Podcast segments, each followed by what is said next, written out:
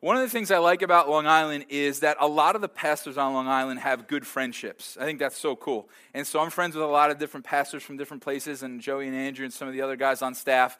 And so I have some friends that have had some really cool experiences. Experiences I kind of sort of am jealous of, if I'm completely honest.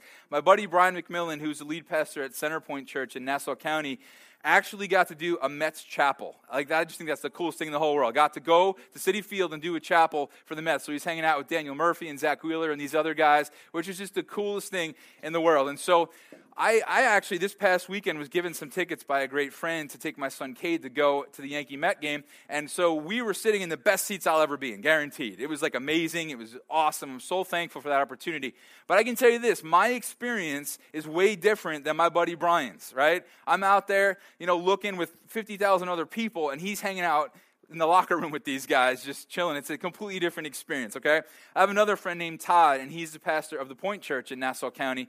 And he has become good friends with the guitar player of my all time favorite band, Stryper, okay? And so he's all buddy buddy with this guy, Oz Fox, and this guy calls my buddy Todd his pastor. And I'm like, I hate you, Todd, right? It's just so cool, right? And so that's awesome. Yes, and praise God for his experience that I don't have. Um, and then, and then my buddy Bert is uh, the lead pastor at True North, and Bert several years ago was helping out at a conference down south, and his buddy that was running the conference said, "Hey, I need you to go to the airport and pick somebody up." And so he goes, Oh, yeah, sure, I'll go. He goes, Who is it? And he says, Oh, it's Andy Stanley. And so some of you guys may not know who that is, but as a pastor, that's somebody that's just, this, he's a great communicator.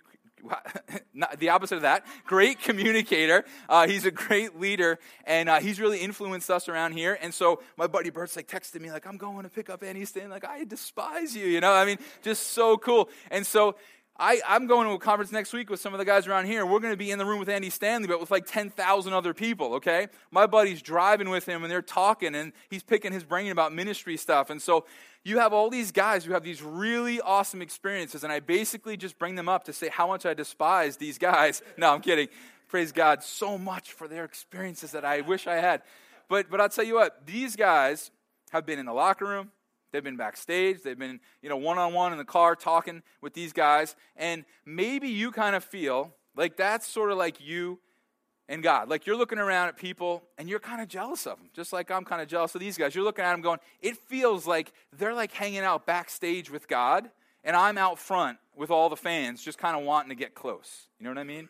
It may feel like, you know, they're, they're hanging out back in the locker room with God, you know, just one on one time, and they're real close, and they got this all thing, this whole thing happening, and they're together, and they're communicating back and forth, everything's clear, and you and I are out with like 50,000 people, you know, looking through our binoculars, just trying to get a view of God. Maybe that's what you feel like. And so that's why we're doing this, this series called Experience, because we don't want anybody to feel like they're looking through binoculars at God. We, want, we, we believe everybody should be backstage with God. Everybody should be hanging out in the locker room with God. Everyone should have that close connection with God. And so that's what this series has been about. And we've been seeing that experiencing God happens in different ways. People sometimes just have a great peace or joy that God gives. Sometimes He answers prayer. Sometimes He puts relationships back together. He does so many different things. And there are some of us in the room that have experienced God a lot. And I want to encourage you to keep on believing and experiencing for more or, or, or looking to Him for more experiences. And there are some of us that really would say, I haven't experienced God in a long time. I did a while ago, but it's just been a while, and I would love to have something up to date. And then there may be some of you guys here tonight that are saying, I don't know if God's even there, or I believe in God, but I don't know if an experience with Him is possible. I, have seen other people have them, and I wish I could have them, but I'm just not sure that's going to happen for me. And so, no matter where you find yourself, even if you're not a follower of Jesus, I just want this series to kind of pique our interest and push us toward an encounter with this awesome God. And so we found that experiencing God is vital for people who are trying to center their lives around Jesus. And so if you're like, hey, I want my life to be about Jesus, then experiencing God has got to be a part of that. We've been talking about a couple different things. Really, the reason why experiencing God is so important so far. We've done two weeks so far. The first week we saw that experiencing God reminds us that God's powerful and awesome. And we need that, don't we? We need to remember that just in day to day life that God is huge and He can do anything and He loves us and He's close and He's present and He's near. And then last week we saw that experiencing God inspires us to live for God. And so here we are so often just trying to do the right thing and we're trying to keep the rules because we should or because we're, we're tired of the pain and the consequences of not doing the right thing. But man, nothing, or maybe I shouldn't say nothing, but one of the things that inspires us the most to live for God is when you and I experience Him for ourselves and we see how good He is. And then we just say, God, I want to live for you. I want to be close to you. And so tonight, we're going to continue to talk about why these experiences with God are so important. And tonight, I want you to see the link between experiencing God and reaching other people for God. You see, about a month ago, I did a message talking about how much Jesus loves people who don't know him yet. And I tried to encourage you and inspire you to also love people who don't know him yet in that same way. And maybe you walked out of the room that day saying, Doug, I'm not good at that. I'm not good at reaching people for Jesus. I'm not good at helping people understand who God is. I, I don't know what to say. I feel all funny. I know I'm imperfect, and I know that people might look at me and think I'm a hypocrite. I might not have all the answers. Maybe I can't explain all the theological stuff. And so, Doug, isn't that why we have you and Joey and Andrew and Pastor and community group leaders and all them? Aren't they supposed to do all that? No, see, every one of us is supposed to reach people for God. And I tell you what, what if the key to reaching people for God is actually an experience with God. Well, how does that work? Why would an experience with God make you more inspired to reach people for God? Because I know something about every single one of you in this room, and it's true about me too. When we experience something great, we tell people about it, right? We tell everybody about it. And so if you've eaten at a great new restaurant recently, you told somebody about it. Or you said, you've got to have this experience too. If you are like an art person, you went to a museum recently in the city and you were like, yo, I found this amazing piece. Go to this museum, go to this floor in that museum and check that piece of art out. It's incredible. Some of you guys are like, hey, I recently jumped out of an airplane and it was the coolest experience I've ever had. I never will, but you may have fun with that. But you know what? You've told somebody about that. You've, you've talked about that, you know? Um, it might be a, a, a place you you hung out and just, man, it was such a great experience. We went on a hike or we went to this certain park or I saw a certain movie or I saw a certain band. And man, you're telling people about these experiences. Some of you guys have told people you've tried on the Apple Watch, right? Some of you guys went in there and you tried that thing on. You're looking at going, I know this thing's probably going to become self aware and send the Terminators after me, but I'm going to do it anyway, right? Because it's either the, the Terminators or the zombies are going to get us. And I think I'd rather the Terminators get me personally, okay? And so I'm going for the Apple Watch. Not really. But, um, so, so whatever your great experience has been, you've probably told some people about it. And I have to believe, guys, the same is true with God. That when you and I experience God, there is something in us that goes, I got to tell people about this. I got to tell people about what he's done in my life. I can't believe that he showed up like this. And man, this is just so amazing. I got to tell someone about this. Because how much greater is God than a restaurant or an Apple Watch or a museum, right? And so when we encounter God, when we experience Him for ourselves, then it's like, who can I tell? Who can I share this with? Because we want them to have the same experience we did. And so this is so, so important. And you know what's great about an experience? When you share an experience, no one can argue with it. There's an unknown author who said this A man with an experience is never at the mercy of a man with an argument. And so when you have an experience with God, no one can argue that. They can argue theology all day.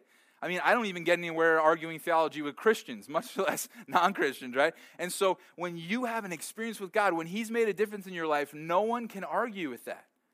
I mean, if you were to say to somebody, hey, I had no peace or joy in my life, and then I experienced God, I put my trust in Jesus, and He's given me such peace and joy now, what are they going to do? Say, no, He hasn't, right? That doesn't work. You, you've experienced this. It's changed your life. If you were to say, you know what, my husband and my husband and I, my wife and I, man, we were just a mess and we were falling apart and we were headed toward divorce or whatever it might be. But you know what? We started to pray together every day. And it wasn't like these hour long prayers. It was just, no, we made sure that every day we spent time praying and God healed our marriage. No one can argue with that.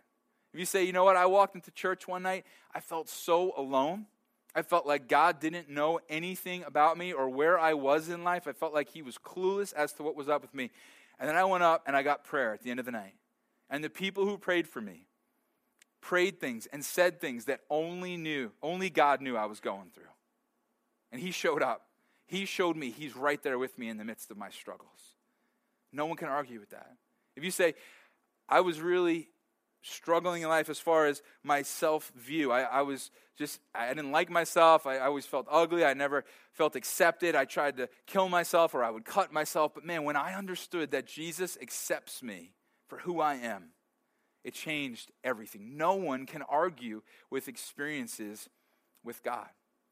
And so when you experience God, you're going to want to tell people about these experiences with God. And when you tell them, there's this incredible thing that happens because no one can deny an experience. So, so today we're going to see how this worked in Jesus' life. And Jesus was like super famous at this point. Jesus was being sought out. People would come and hear him preach. He had preached the Sermon on the Mount, and all these people came and just sat and listened to him go on and on. You guys would have been out on me if they're about a half hour, but these people sat and listened to Jesus because, man, Jesus was speaking with power and authority. And so people are going, Whoa, what's up with this guy? Something's different about him. He was also famous because he was starting to heal people. I mean, people that were really sick, people that were blind were starting to see, people that couldn't walk were starting to be healed. I mean, amazing things were happening. And so people were seeking Jesus out. And so he's in the middle of a conversation with some of John the Baptist's followers in Matthew chapter 9. And all of a sudden, as he's sitting there talking, I mean, just imagine how awkward this must have been. He's sitting there talking, and all of a sudden, this happens in verse 18. While he was saying this, a ruler came and knelt before him. So he's just talking. All of a sudden, some guy he doesn't know just on his knees in front of Jesus. Like, okay. And, and if you don't know much about the Bible, if you're trying to figure out some of this stuff, just so you know, as I talk through this story, Matthew, Mark, Luke, and John all tell similar stories about Jesus. And we're in Matthew right now, but if you look at Mark and Luke, you can find some details in there that we don't have here. And so we actually find out who this ruler was. His name was Jairus, and he was a ruler of a synagogue. So this is a super religious guy. And all of a sudden, he's kneeling at the feet of Jesus. Why? Well, look at this.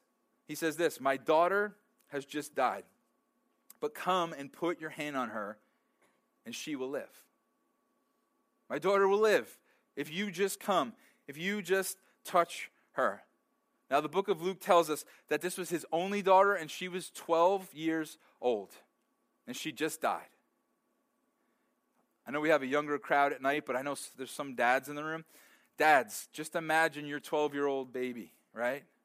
Just passed away. Imagine the desperation in your heart. I actually visited with a family this Thursday who just found out that their 12 year old daughter has leukemia. And you could see the heart of this family for their little girl. You could see the heart of this dad as he saw his little 12 year old laying in this bed, getting ready to have a port put in to get chemo. You see the desperation and the love and the heart. And so here's Jairus in that place, having just lost his daughter. And he's looking to Jesus. But here's what I have to ask you. You ready for this question? Why did Jairus think Jesus could do anything about it? What made him look to Jesus? You know what it must have been? Someone else's experience must have been told to Jairus. Someone else that had encountered God must have shared their story, and it got back to Jairus, and Jairus said, Hey, I don't know anything about this guy, but I hear he can do the impossible. And so he goes and he seeks Jesus out because someone's experience impacted him. And so here is Jairus at the feet of Jesus. Verse 19 says, Jesus got up and went with him, and so did his disciples. But as we're going to see here in a minute, as he's going with Jairus, Jesus gets interrupted again. Verse 20 says, Just then a woman who had been subject to bleeding for 12 years came up behind him and touched the edge of his cloak. Now, the book of Mark tells us that this woman had seen many doctors and she'd spent all her money, and yet she still was sick. And she was hopeless and she didn't know where to turn or what to do. But again, can I just ask you a question? Why did she look to Jesus? Because she had to have heard there's someone that can change your situation, there's someone that can heal and transform situations. And so, someone else's experience probably got back to this woman, and that caused her to look to Jesus for help and hope. There's something about this lady you need to know. Because of her issue with bleeding, the Jews would have seen her as ceremonially unclean, which would have meant she would have basically been ostracized from the community and from any church gatherings. And so she, if this were 2,000 years ago, then the Jews wouldn't have let her in the doors tonight, We said, Oh, no, no, no, you're unclean. You stay out there. There's a really good chance this woman hasn't been physically touched in years. But she knows that one touch from Jesus could change everything. And so here's this woman at the feet of Jesus saying, All right, I just have to get to him. I just have to get close to him. And so you have this, this little girl whose 12 years of life has just ended, and you have this woman whose 12 years of bleeding won't end, and they both come to Jesus. And look what it says in verse 21. She said to herself, If I only touch his cloak, I'll be healed. Jesus turned and saw her. Take heart, daughter, he said. Your faith has healed you. And the woman was healed from that moment. What she had heard that was someone else's experience has now become her own. Someone else probably told her, hey, go see him. He, he, he teaches and he, he says things no one else says, but he, he's got power to heal and to transform and to change lives and situations. So this woman is healed, and what she had heard has now become her experience. And then Jesus continues on with Jairus, and it says this in verse 23 When Jesus entered the ruler's house and saw the flute players and the noisy crowd, he said, Go away, the girl is not dead, but asleep. So William Barclay kind of helps us understand what was going on here with the flute players and whatnot. It says this the garments would be being rent, the wailing women would be uttering their shrieks in abandonment of synthetic grief, the flutes would be shrilling their eerie sound. In that house, there would be all the pandemonium of Eastern grief. So these people in, the, in this time, they were just known for going over the top. The flute players were there as a part of the mourning process. And so everyone's just going crazy. It kind of reminded me, if you guys remember, about five weeks ago, Pastor Pavone spoke, and he talked about the Italian funerals when he was growing up as a kid with like everyone freaking out and screaming and crying like crazy and trying to throw themselves on the casket and go down into the ground with them. And the only difference I imagine is that instead of holding flutes at this Italian a funeral, they were probably holding machine guns. You know, that's probably what I'm thinking. Got to watch out for those Pavoni mobsters. But that's my guess anyway. But Jesus, Jesus says, she's not dead. She's just sleeping. And then it says this, but they laughed at him. Well, why would they laugh at Jesus? Because they all knew she was dead. And guess what? So did Jesus. And Jesus was kind of saying this tongue in cheek because Jesus knows that somebody who's dead may as well just be asleep in his presence. Because he could do whatever he needs to do to make it so. He's got power over life and death, as we're about to see. Verse 25 After the crowd had been put outside, he went in and took the girl by the hand, and she got up. I can only imagine, well, maybe Jesus didn't do this, but if I had been there, I probably would have walked out and just smirked at the crowd and said, I told you she was sleeping. I don't know if Jesus did that or not, but, but Jesus walks out. And then look at verse 26. It's so powerful. News of this spread through all that region. News of this spread through all that region. Of course it did. You know why? Because when people experience something great, what do they do? They tell people about it. Why did news of a woman being healed of her 12 years of bleeding and a 12 year old girl being raised back from the dead spread? Because when people experience something like that, they talk about it. If God healed you or I after 12 years, you know what you do? You tell people about it. If God healed your 12 year old daughter and raised her back from the dead, you know what you would do? You would tell people about it. Are you seeing the link between experiencing God and reaching people for God? Are you seeing that when you and I experience and encounter God for ourselves, it gives us this passion to share that with other people? Just like we do with great restaurants and art and jumping out of airplanes, we do the same with our experiences, encounters with God. And that's why this is so important. We're going to see one more example of this in these next verses here. Verse 27 says this As Jesus went on from there, two blind men followed him, calling out, Have mercy on us, son of David. So these guys are seeking Jesus out. Why? Somebody must have told them about their experience. And now they're impacted and they're going to him. Verse 28 When he had gone indoors, the blind men came to him and asked them, Do you believe that I'm able to do this? Yes, Lord, they replied. Why would they believe? Why would they have faith that Jesus could do anything about their situation? Because they had heard someone else's experience. Verse 29 Then he touched their eyes and said, According to your faith will it be done to you. And their sight was restored. Jesus warned them sternly, See that no one knows about this. Has that verse ever bothered you? right? It's like one of those weird verses. Like, why would Jesus say that? Why would Jesus tell them not to tell anyone? Doug, I think you misread this because isn't the whole point of your message to tell people about your experiences? What's going on here? Well, there's a couple reasons Jesus probably said this. One, because he knew that the more the word spread about what he was doing, the more quickly the people who were plotting to kill him would act. And Jesus knew he would lay down his life one day, but he also knew it wasn't time. Another reason that Jesus probably told them this is because the more people that heard about what he was doing, the more crowds would come, the more easily distracted he could have been from his main mission. And you know what his main mission was? It wasn't just to heal bodies, it was to heal souls. Jesus came to heal us, not just physically, and much more importantly, spiritually, to rescue us from our sin. The little physical things he does for us are just meant to point us to his desire to save us eternally. And so Jesus knows, hey, I got to be careful. Let's let's keep the lid on this guys for now, right? And so the guys, you know, nod their heads and say, "Sure, yeah, that sounds great, Jesus." But then look at verse 31. But they went out and spread the news about him all over that region.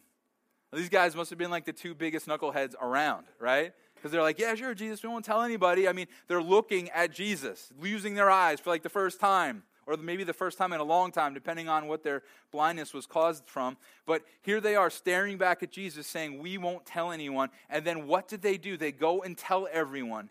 And guys, it's kind of understandable, isn't it? I mean, they should have listened to Jesus, yes. But here are two guys that are so excited about what's just happened to them, their experience with him. They can't contain it, even when Jesus, the guy who healed them, told them, Don't tell anybody. Just think about that for a second. You and I sometimes we have a hard time telling people about Jesus, don't we? And Jesus has told us we should tell people about him. But here's two guys, he says, Hey, don't tell anybody about this, and they can't keep a lid on it. Well, what's the difference? These guys have had a tremendous experience with God, haven't they? Maybe that's the difference. Maybe that experience with God led them to share their story with people because of what God had done in their life. I mean, if I'm honest, it would also kind of would have been hard for them to keep the lid on this. What are they supposed to do? Like pretend to be blind when people who knew them were around again? It's Bob, pretend you can't see. I mean, like, like what were you supposed to do there, right? And so here these guys are going, all right, Jesus, Jesus did this. Jesus, we're going to tell everybody we can. Jesus told us not to. Yeah, technically they should have listened, of course, but the excitement they had about what Jesus had done for them caused them to go and share what he'd done, even when he told them not to. And so here's what we see over and over again with these stories, and there's more. But in these specific stories we looked at tonight, these three cases where God showed up and did the impossible, we see people that were driven to Jesus. Why? Because someone else told them about Jesus. And then those people go to Jesus and they experience him and they're amazed. And what do they then do? Go and tell others about Jesus. Do you see this? Do you see how powerful this is? That when we experience God, then we're led to go and reach others for God. That's such there's such power in that. There's such power in the fact that, man, this healing that you might get, or this answered prayer you might get, or this peace, or this joy, or this hope you might get, whatever God does for you, is not meant to end with you. It's meant to go on and bring hope and life to others. And so, what I really want you guys to see here tonight, what I hope all this boils down to for you, is that experiencing God inspires us to reach others for God. That's one of the reasons experiencing God is so important because there are other people who need to hear about these experiences with God. There are other people that need to hear what God's done. See, your experiences with God aren't just for you, they're to be told, they're to be shared, they're to impact others so others will look to Jesus and find incredible hope and healing or peace or joy or whatever it might be that they need. And so, how do I want you to respond to this? I want you to continue on praying the same prayer we've been trying to drive, drive home through this whole series. God, please give me up to date, fresh experiences with you. If you're somebody who's had a lot of experience with God, but it's been like five years, it's been like two years, it's been six months even, God, can you just give me an up to date experience with you? Let me see you at work in a new way, that it would fuel my desire to go and reach others for you. Maybe you guys have never experienced God, and this whole idea of God showing up to you kind of seems foreign, a little bit weird, maybe. I'm telling you, there's nothing like God showing up in your life. And I'm not just talking about getting the goosebumps in a service or something like that. I'm talking about when He answers a prayer and you try to figure out a way that you can explain this that doesn't involve God and you keep coming up short because God did something that only God could do. There's just nothing like it. And if you've recently had an experience with God, I encourage you to keep pursuing God for more and more of Him. Some of you guys, as we've been going through this series, may be thinking, Doug, I feel like you're leaving something out. I feel like you're leaving an aspect of this series out that really deals with what does it look like to be a person that experiences with God? Like, how can I set myself up well to see God move a lot in my life? Well, that's what we're going to spend all next Sunday talking about. How we are that person. What does it look like to be that person that God shows up in their life over and over again? Is there a key? Is there a common denominator that we can find in Scripture about why that happens for some people? And really, I just want to be clear this all goes back to the grace of God.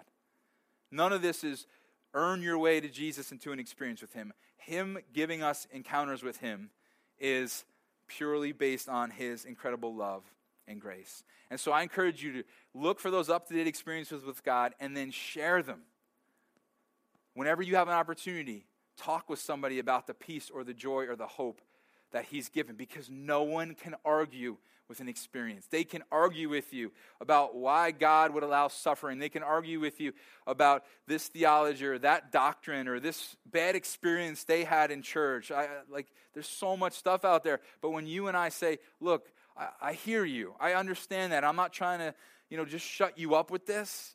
And we can, we can talk about why God allows suffering, and we can talk about the bad church experience you had. I'm not trying to just push you away, but, but can I just say this? The reason I know God's good, and the reason I know He's there, and I, the reason I know that the Bible isn't just a bunch of made up stuff is because I've experienced Him in my life for myself.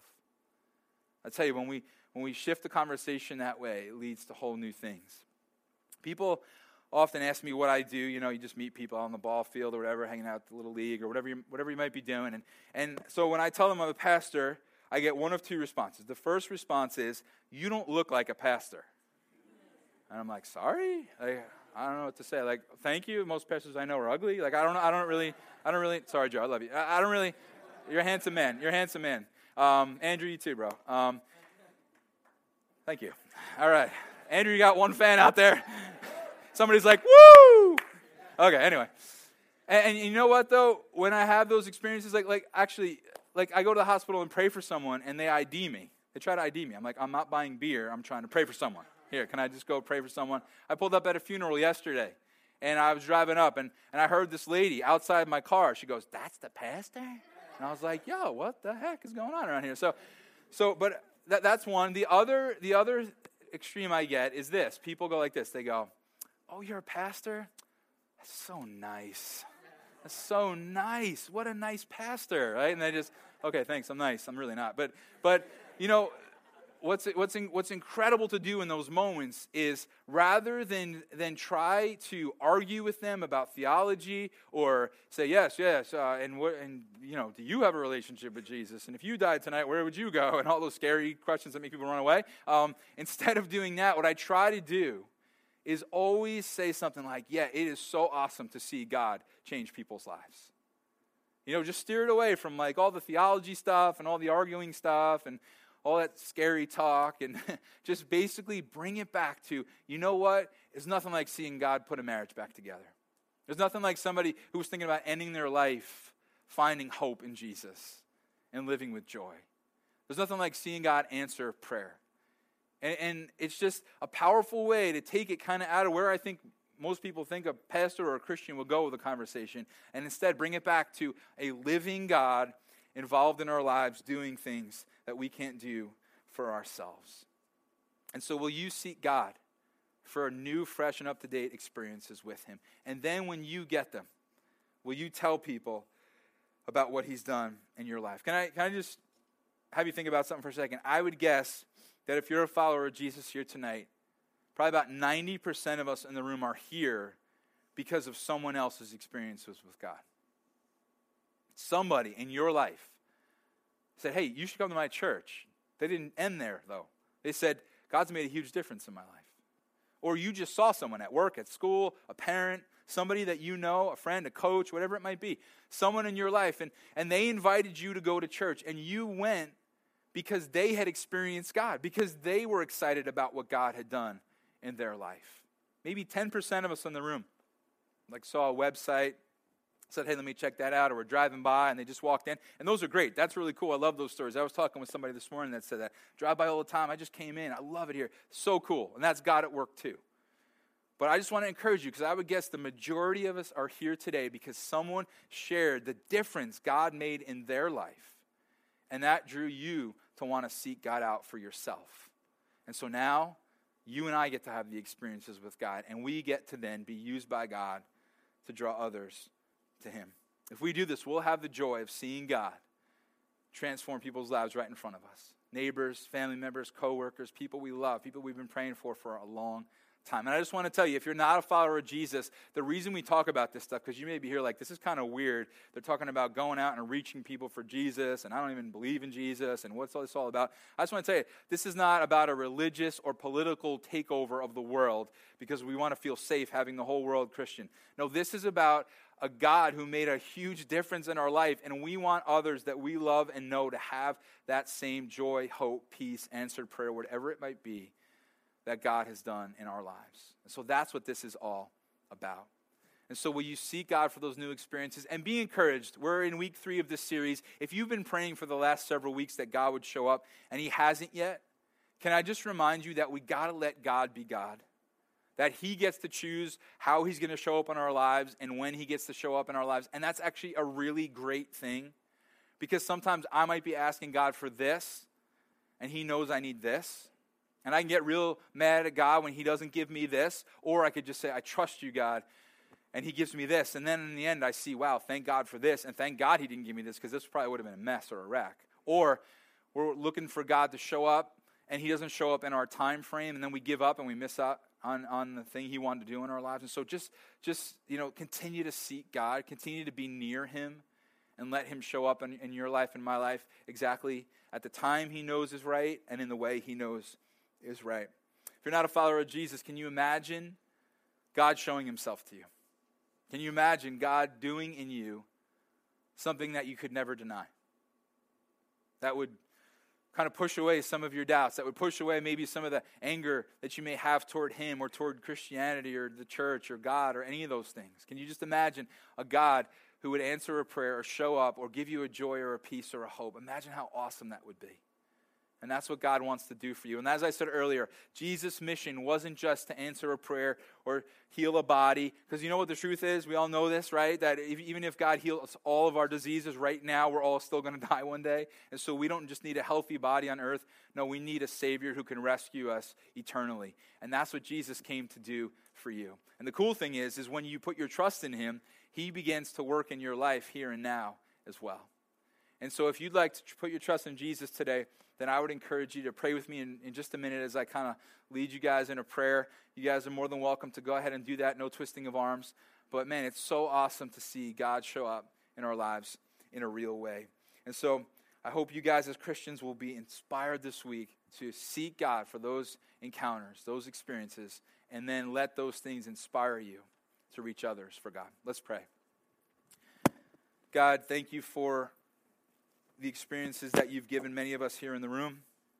Thank you for the experiences you want to continue to give us, God, the new ones, the ones we haven't had yet. Thank you for your desire, God, to show us over and over and over again how real you are and how close and good you are. And so I just pray, God, that our hearts will be open for that. And I pray for anybody tonight that's discouraged and they just feel like they've been looking to you and they've been praying, but they haven't seen it yet. I just pray, God, that you'll allow every single one of us to see you at work in our lives in a completely phenomenal way, an undeniable way, God. So we look to you. If you're a follower of Jesus, would you bring him whatever needs you have? Would you ask him to heal? Would you ask him to provide? Would you ask him to repair a relationship? Would you ask him to give you peace or joy or, or lead you or speak to you? And if you're not a follower of Jesus and you'd like to put your trust in him tonight, then I would encourage you to pray something like this, just between you and God silently Jesus, please save my soul. Forgive me for my sin. Thank you for staying on mission, Jesus, and dying on the cross in my place. And today I put my trust in you. That you died, that you rose back from the dead, and that you're my only hope for salvation. That I can't earn my own way to you, but that you gave yourself freely for me. And now, God, I just pray that you'd make a huge difference in my life. In your name I pray.